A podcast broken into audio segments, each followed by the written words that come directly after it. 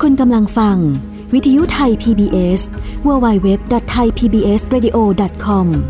จากนี้ไปรับฟังรายการ ห้องเรียนฟ้ากว้าง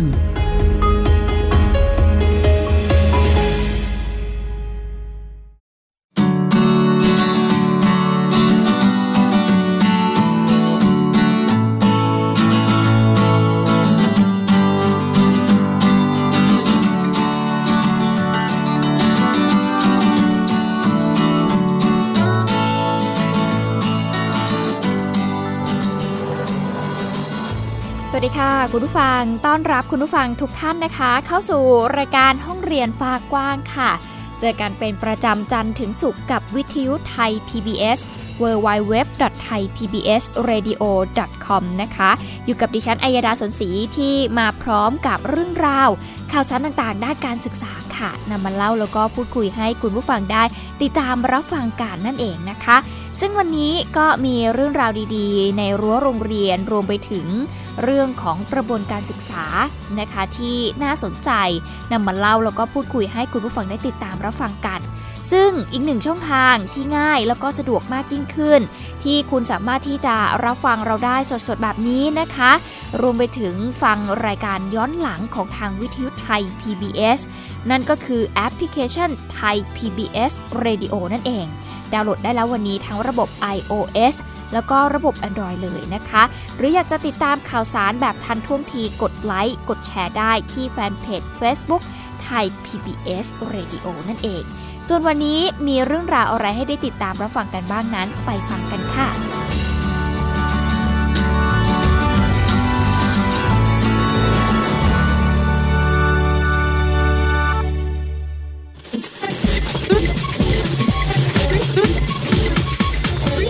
is Thai PBS Radio Bangkok Thailand ขอเริ่มต้นกันที่เรื่องแรกวันนี้นะคะต้องขอปรบมือให้กับเด็กๆ นักเรียนชั้นประถมศึกษาปีที่ 6 และมัธยมศึกษาปีที่ 3 อีกแล้วนะคะคุณผู้ฟังเพราะว่าเมื่อช่วงวันก่อนเมื่อวานนี้นะคะคุณผู้ฟังก็มีโอกาสได้เล่าให้ฟัง ถึงผลคะแนนการสอบ โอเน็ตนะคะคุณผู้ฟังหรือว่าการทดสอบทางการศึกษาระดับชาติขั้นพื้นฐานปี 2561 นั่นเองเราเล่าให้คุณผู้ฟังได้ฟังกันไปแล้วนะคะคุณผู้ฟังว่าที่จังหวัดเลย ก็มีน้องๆ ชั้นประถมศึกษาปีที่6นะคะอยู่ในพื้นที่ห่างไกล แต่ว่า สอบข้อสอบวิชาคณิตศาสตร์นะคะในการสอบโอเน็ตครั้งนี้ เต็มร้อยคะแนน แล้วก็ยังมีน้องๆนนะคะที่สอบวิชาภาษาอังกฤษได้ร้อยคะแนนเต็มอีกเหมือนกันเมื่อวานนี้เล่าให้ฟัง แล้ววันนี้ค่ะก็มีอีกเช่นเดียวกัน เพราะว่าน้องๆ ชั้นมัธยมศึกษาปีที่ 3 ที่โรงเรียนอุดรพิทยานุกูลนะคะคุณผู้ฟังที่นี่ก็มีนักเรียนจำนวนไม่น้อยเลยทีเดียวค่ะ ที่สอบ โอเน็ตในรายวิชาคณิตศาสตร์ ได้เต็ม 100 คะแนน ถือว่าปีนี้เป็นปรากฏการณ์ที่น้องๆนนักเรียนนะคะคุณผู้ฟัง ผ่านการทดสอบทางการศึกษาระดับชาติขั้นพื้นฐานหรือว่าการสอบโอเน็ตเนี่ยนะคะ ในรายวิชาต่างๆ ได้คะแนนสูงมากเลยทีเดียวนะ อย่างที่โรงเรียนอุดรพิทยานุกูลนี่นะคะ เขาก็มีการโพสต์ข้อความผ่านทาง Facebook ค่ะ เพื่อแสดงความยินดีกับน้องๆ ชั้นมัธยมศึกษาปีที่ 3 ที่สอบโอเน็ตในวิชาคณิตศาสตร์เต็ม 100 คะแนนจำนวนกว่า 30 คนเลยทีเดียวนะคะ ซึ่งใน Facebook เขาก็ถ่ายรูปออกมาให้ได้เห็นหน้าค่าตากันนะคะว่าแต่ละคนเนี่ยที่สอบได้คะแนนเต็มขนาดนี้มีใครบ้างเนาะซึ่งการสอบในครั้งนี้นะคะ คุณผู้ฟังก็เป็นปรากฏการณ์อย่างที่ดิฉันบอกว่า ปีนี้เนี่ยค่อนข้างที่จะมี การวัดผลคะแนนที่ค่อนข้างสูงมากเลยทีเดียวนะคะ ซึ่งทางผู้อำนวยการสทศอเองนะคะ คุณผู้ฟัง นางสิริดาบุรชาติ ผู้อำนวยการสถาบันทดสอบทางการศึกษาแห่งชาติเองก็ได้พูดถึงว่า การวิเคราะห์ค่าสถิติพื้นฐานผลการทดสอบทางการศึกษาระดับชาติขั้นพื้นฐานหรือว่า O-NET ปีการศึกษา 2561 นี้นะคะของนักเรียนชั้น ประถมศึกษาปีที่ 6ใน 4 รายวิชาจริงๆ เนี่ย มี 2 ช่วงชั้นนะ คุณผู้ฟังก็คือมีน้องป .6 นะคะมีพี่ม .3 แล้วก็จะมีสอบของพี่ม .6 ด้วยนะคะเพื่อที่จะนำไปยื่น เพื่อที่จะสอบเข้าต่อในสถาบันอุดมศึกษานะคะ แต่เราจะมาดูกันถึงผลคะแนนนะคะ แล้วก็การวิเคราะห์ค่าสถิติพื้นฐานของในแต่ละระดับชั้นว่ามีการขึ้นลงยังไงบ้างนะคะ อย่างน้องๆชั้นประถมศึกษาปีที่ 6 เนี่ย ใน 4 วิชาเนี่ยคะแนนเต็มวิชาละ 100 คะแนน มีการรวมคะแนนสูงต่ำแล้วในแต่ละช่วงชั้นของนักเรียนนะคะ มีการสรุปแบบนี้ค่ะ คุณผู้ฟังว่าในรายวิชาภาษาไทยเนี่ยมีผู้เข้าสอบที่เป็นน้อง ๆ ชั้นป .6 นะคะจำนวนกว่า 71,484 คน ค่าเฉลี่ยอยู่ที่ 55.90 นะคะ คะแนนต่ำสุดของรายวิชานี้คือ 0.00 แต่คะแนนสูงสุดของรายวิชาภาษาไทยนี้อยู่ที่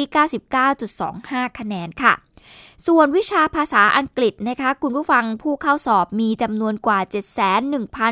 71,456 คน คะแนนเฉลี่ยอยู่ที่ 39.24 คะแนนต่ำสุดอยู่ที่ 0.00 นะคะ ส่วนคะแนนสูงสุด 100 คะแนนเต็มค่ะ นี่คือรายวิชาภาษาอังกฤษนั่นเอง ส่วนวิชาคณิตศาสตร์นะคะเขาสอบกว่า 71,420 คน คะแนนเฉลี่ยอยู่ที่ 37.50 คะแนนต่ำสุดอยู่ที่ 0.00 นะคะ คะแนนสูงสุดอยู่ที่ 100 คะแนนเต็มเช่นเดียวกัน และวิทยาศาสตร์มีผู้เข้าสอบอยู่ที่ 7,1,458 คน คะแนนเฉลี่ยอยู่ที่ 39.39 นะคะ คะแนนต่ำสุดอยู่ที่ 0.00 ส่วนคะแนนสูงสุดอยู่ที่ 100 คะแนนนั่นเองค่ะ ซึ่งนางสิริดาก็บอกนะคะ คุณผู้ฟังว่าผลการ สอบของนักเรียนชั้นมัธยมศึกษาปีที่ 3 เนี่ย อย่างวิชาภาษาไทยนะคะ มีคนเข้าสอบอยู่ที่ 645,685 คน คะแนนเฉลี่ยอยู่ที่ 54.42 ค่ะ คะแนนต่ำสุดอยู่ที่ 0.00 คะแนนสูงสุด 100 คะแนนเต็ม ส่วนภาษาอังกฤษนะคะ ผู้เข้าสอบอยู่ที่ 645,323 คน คะแนนเฉลี่ยอยู่ที่ 29.45 คะแนนต่ำสุดอยู่ที่ 0.00 คะแนน คะแนนนสูงสุดอยู่ที่ 100 นะคะ ส่วนคณิตศาสตร์ผู้เข้าสอบอยู่ที่ 645,575 คน คะแนนเฉลี่ยอยู่ที่ 30.04 ค่ะ คะแนนต่ำสุด 0.00 คะแนนสูงสุดอยู่ที่ 100 นะคะ ส่วนวิทยาศาสตร์ผู้เข้าสอบอยู่ที่ 645,200 คน คะแนนเฉลี่ยอยู่ที่ 36.10 คะแนนต่ำสุด 0.00 คะแนนสูงสุด 100 คะแนนเต็ม จะเห็นได้ว่าน้องๆ ชั้นมัธยมศึกษาปีที่3 นะคุณผู้ฟังแสดงว่ามีนักเรียนที่สอบได้คะแนนสูงสุดเต็มทุกรายวิชาอย่างภาษาไทยก็มีคนสอบคะแนนสูงสุดอยู่ที่ 100 ภาษาอังกฤษก็สอบสูงสุดอยู่ที่ 100 เช่นเดียวกัน คณิตศาสตร์นะคะก็ 100 วิทยาศาสตร์ก็ 100 นั่นเองนะคะ ซึ่ง คุณสิริดานะคะก็บอกว่าโดยภาพรวมเนี่ยผลการสอบโอเน็ตของป .6 เนี่ยมีค่าเฉลี่ยสูงกว่าผลการทดสอบปี 2560 ในทุกรายวิชาเลยนะคะส่วนภาพรวมของผลการสอบของพี่ๆม .3 ก็มีคะแนนเฉลี่ยสูงกว่าผลการทดสอบปี 2560 อยู่ 3 วิชาด้วยกัน ก็คือวิชาภาษาไทย วิชาคณิตศาสตร์ และก็วิชาวิทยาศาสตร์นะคะ ในขณะที่ภาษาอังกฤษเนี่ยมีคะแนนเฉลี่ยใกล้เคียงกับปีที่ผ่านมานั่นเองนะคะ ก็ทำให้เห็นว่าผลคะแนนสอบของน้องๆ ทั้งชั้นมัธยมศึกษาปีที่ 3 และประถมศึกษาปีที่ 6 นะคุณผู้ฟังค่ะก็เป็นคะแนนที่เป็นตัวเลขที่น่าสนใจนะคะ เพราะว่าแต่ละรายวิชาก็มีคนที่สอบได้คะแนนเต็ม อย่าง 3 วันที่ผ่านมาเราก็มีโอกาสได้ เล่าให้ฟังว่ามีเด็กๆที่ไหนบ้าง สอบได้ร้อยคะแนนเต็มในรายวิชาใดบ้างนะคะ แต่ก็ยังมีอีกหลายโรงเรียนเชื่อได้แน่นอนว่ายังมีน้องๆที่สอบได้คะแนนเต็มแบบนี้นะคะ แต่ว่าอาจจะยังไม่ได้พูดถูกพูดถึงนะคะ ก็ต้องขอแสดงความยินดีกับน้องๆที่ผ่านการทดสอบทางการศึกษาแห่งชาติด้วยนะคะ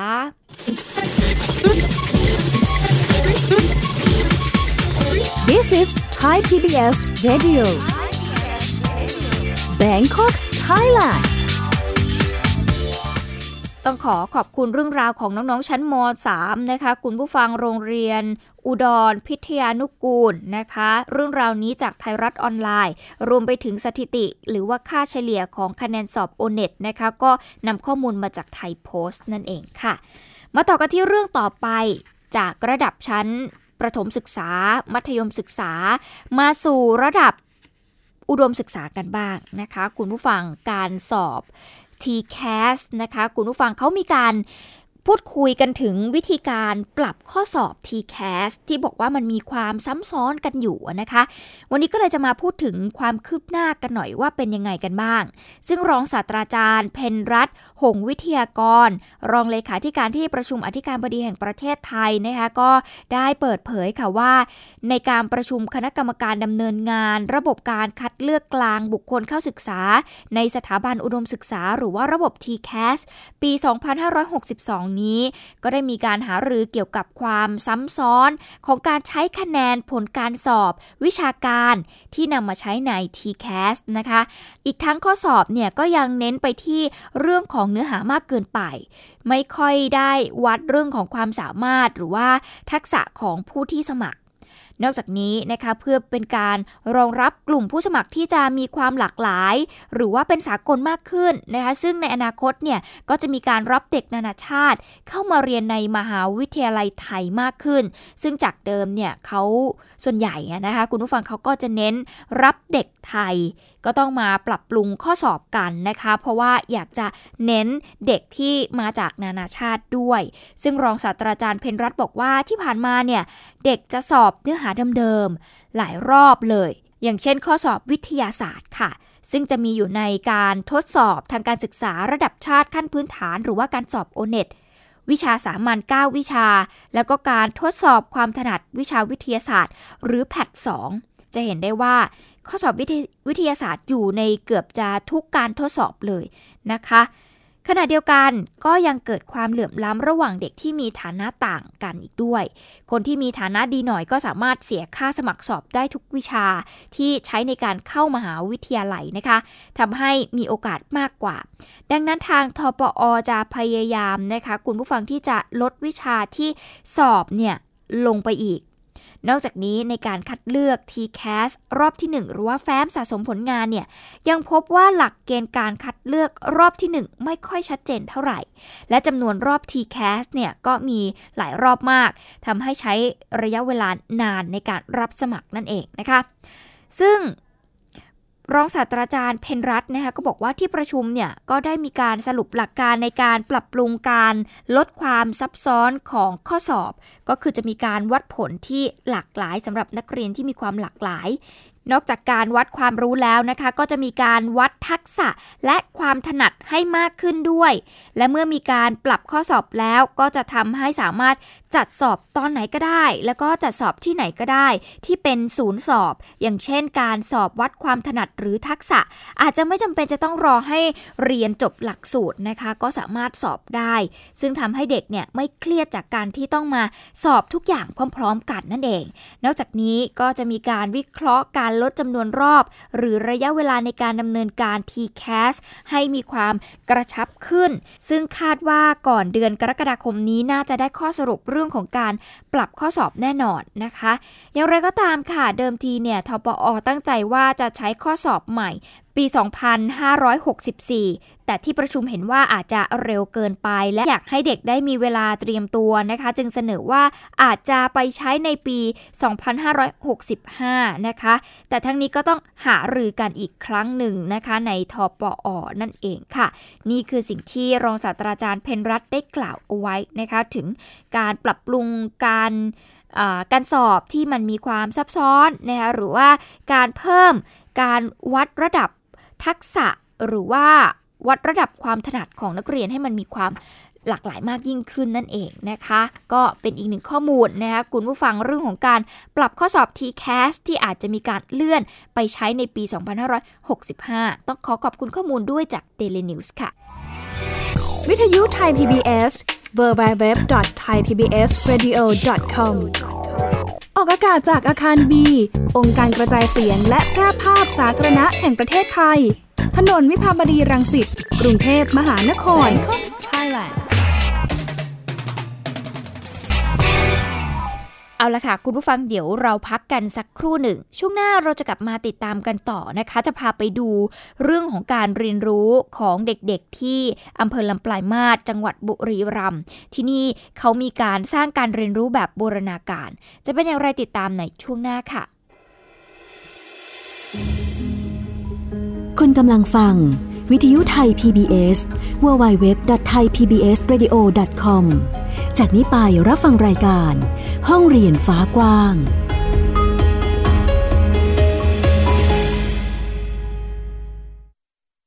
คุณรู้ไหมความรู้ดีๆ ไม่ได้มีอยู่แค่ในหนังสือ ทีวีเหรอ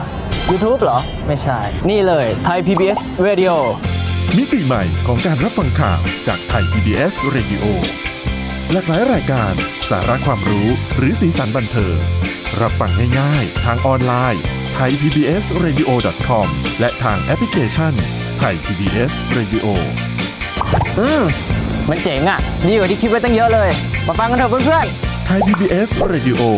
ทุกวันจันทร์ถึงศุกร์5นาฬิกาถึง 19นาฬิกาไทย PBS Radio ข่าวสารสาระเพื่อสาธารณะและสังคม เพราะสุขภาพ เป็นใส่ใจ เพราะความผูกใยเป็นสิ่งที่เราจะคุยให้คุณได้ฟัง กับหนึ่งชั่วโมง ที่พร้อมแบ่งปันช่วงเวลาแห่งสุขภาวะสุขภาพ กับรายการโรงหมอทุกวันจันทร์ถึงวันศุกร์ทาง www.thaipbsradio.com และแอปพลิเคชัน Thai PBS Radio ในสมาร์ทโฟน ระบบ Android และ iOS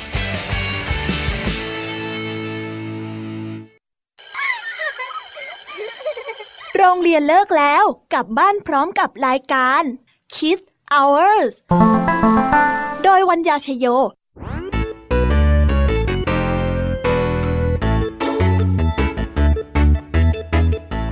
พบกับนิทานคุณธรรมสอนใจกับครูไหวใจดีว่า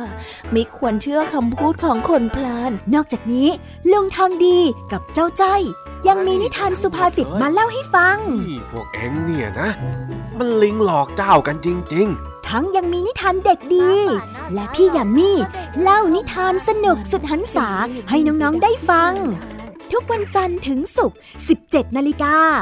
ทางวิทยุไทย PBS www.thaipbsradio.com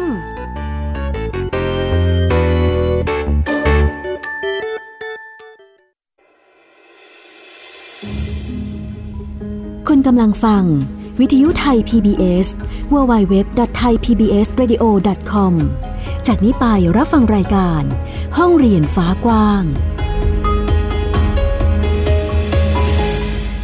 กลับเข้าสู่ช่วงที่ 2 ค่ะ คุณผู้ฟังกับรายการห้องเรียนฟ้ากว้างนะคะ ยังคงอยู่กับเราวิทยุไทย PBS www.thaipbsradio.com นั่นเองค่ะ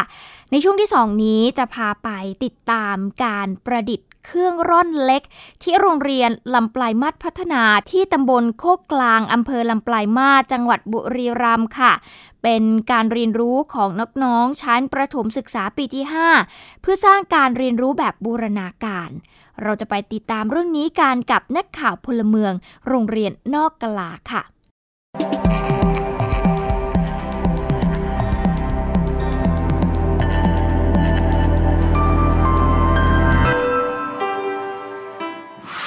เราเรียนเรื่องเครื่องร่อน ซึ่งตอนแรกเราก็จะศึกษาประวัติก่อนค่ะว่าเครื่องร่อนมันมีความเป็นมายังไง ใครเป็นคนตั้งคนแรก กว่าจะได้เป็นเครื่องบิน ปัจจุบันเนี้ยมันมันมีวิวัฒนาการมาแบบไหน เริ่มจากการลองผิดลองถูกก่อนค่ะ โดยคุณครูเนี่ยจะให้โจทย์ทำยังไง เริ่มจากใช้ไม้ไม้อัดบางๆ กับโฟมใช้ในการร่อน มันไม่สำเร็จแล้วก็กลับมาทำใหม่ ปรับแก้ทำไม่สำเร็จกลับไปทำใหม่ แล้วก็มาปรับแก้จนกว่าเขาจะภูมิใจแล้วก็มั่นใจในชิ้นงานของเขาค่ะเราก็เห็นว่าเครื่องมือสกิลพวกนี้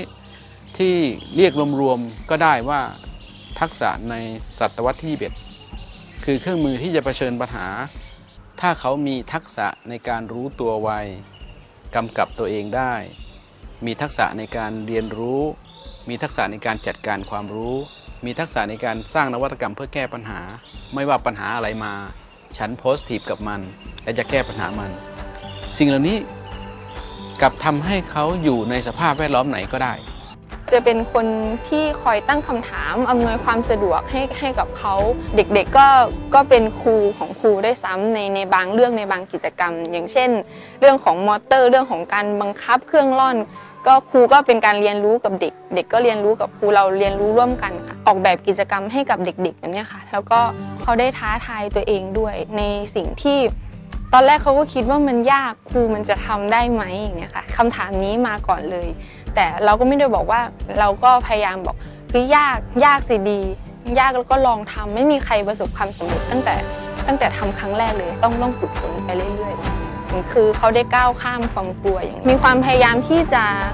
เขาคงเวลาที่เขาเจอปัญหาเขาจะไม่เขาจะไม่หยุดครูอยากอยากทำอีก อยากทำได้ต้องทำยังไง ครูก็ได้เรียนรู้จากเด็กเด็ก ๆ ก็จะได้เรียนรู้ร่วมกันในแต่ละกลุ่มที่แน่นอนว่าความรู้หรือว่าชุดข้อมูลของแต่ละคนหามาลึกตื้นไม่เหมือนกันถ้าเมื่อไหร่ที่เขาสร้างหน่วยบูรณาการเป็น problem based learning มันเปิดหนังสือเรียนไม่ได้ เพราะกระบวนการ problem based learning คือกระบวนการที่เด็กเผชิญกับปัญหา แสวงหาองค์ความรู้ สร้างนวัตกรรม และแก้ปัญหา reflection กันอยู่อย่างเงี้ย ในเมื่อเปิดตำราสอนไม่ได้ ครูก็กลายเป็นแค่เอื้ออำนวยให้เธอได้เรียน แบบแผนพฤติกรรมของครูก็เปลี่ยนไปจากผู้สอนเป็นผู้อำนวยการสอน ตอนแรกๆก็ก็มีกวนนิดหนึ่งครับ แต่พอหลังๆก็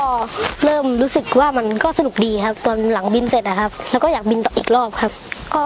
ได้เรียนรู้พวกวิธีการบินนะครับ เพราะว่าตอนแรกๆผมก็ยังงงๆครับ ตอนนี้ผมก็พอเข้าใจแล้วครับ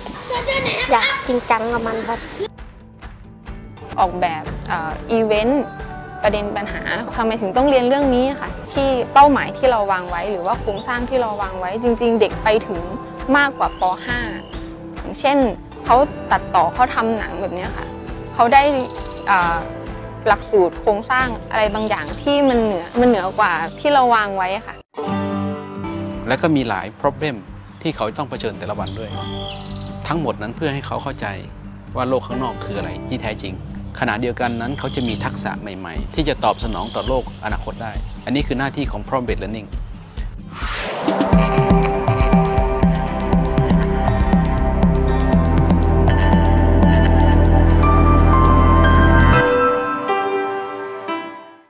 ก็เป็นอีกหนึ่งการเรียนรู้ของเด็กๆนะคะ คุณผู้ฟังที่ ได้เรียนรู้ทั้งแบบสนุกสนานนะคะ ได้ลงมือปฏิบัติจริง ได้ทดลองจริง แล้วก็ได้เห็นผลลัพธ์จริง ๆนะคะ จากการที่เขาได้ลงมือปฏิบัติ ก็ถือเป็นอีกหนึ่งกระบวนการเรียนรู้ที่คุณครูพยายามที่จะสร้างขึ้นมาเพื่อให้เด็กๆเนี่ยได้มีองค์ความรู้ได้ต่อยอดเอาไปใช้ในชีวิตของเขานั่นเองนะคะ แล้วก็เกิดการเรียนรู้จากการลงมือทำด้วย ต้องขอขอบคุณเรื่องราวนะคะ จากนักข่าวพลเมือง โรงเรียนนอกกลานั่นเองนะคะ ที่มาร่วมแบ่งปันเรื่องราวดีๆ แบบนี้กับไทย PBS นั่นเองค่ะ ซึ่งถ้าเกิดใครมีเรื่องราวดีๆ แบบนี้อยากจะแบ่งปัน หรือว่าอยากจะทำเป็นคลิปวิดีโอออกมาเพื่อเผยแพร่และสื่อสารนะคะ ก็สามารถส่งกันเข้ามาได้ที่แฟนเพจ Facebook ของไทย PBS Radio นะคะหรือว่าอยากจะทำเป็นภาพ ก็สามารถทำได้เช่นเดียวกันส่งออกอากาศกับไทย PBS ของเรา ติดต่อไปที่แฟนเพจ Facebook ของนักข่าวพลเมืองนั่นเองค่ะ วิทยุไทย PBS www.thaipbsradio.com ออกอากาศจากอาคารบี องค์การกระจายเสียงและแพร่ภาพสาธารณะแห่งประเทศไทย ถนนวิภาวดีรังสิต กรุงเทพมหานคร Thailand เอาละค่ะ คุณผู้ฟังมาถึงช่วงสุดท้ายของรายการแล้วนะคะ ต้องขอประชาสัมพันธ์อย่างนี้ค่ะ คุณผู้ฟังว่าเดือนถัดไป เมษายน 2562 นี้นะคะ ทางวิทยุไทย PBS มีการปรับผังออกอากาศนะคะ แต่ว่ารายการห้องเรียนฟ้ากว้างของเรายังคงทำหน้าที่ในการให้ข้อมูลเรื่องราวข่าวสารด้านการศึกษาที่น่าสนใจกับคุณผู้ฟังอีกเช่นเคยสำหรับใครที่ยังอยากจะฟังเรื่องราวข่าวสารด้านการศึกษานะคะไม่ว่าจะเป็นเรื่องของการทำบ้านเรียน หรือการทำโฮมสคูลนะคะคุณผู้ฟังหรือเรื่องราวของการศึกษาในมิติต่างๆ คุณสามารถรับฟังเราได้นะคะ ทุกวันเสาร์และอาทิตย์ค่ะ 2 วัน เวลา 8 นาฬิกา 30 นาทีไปจนถึง 9 นาฬิกา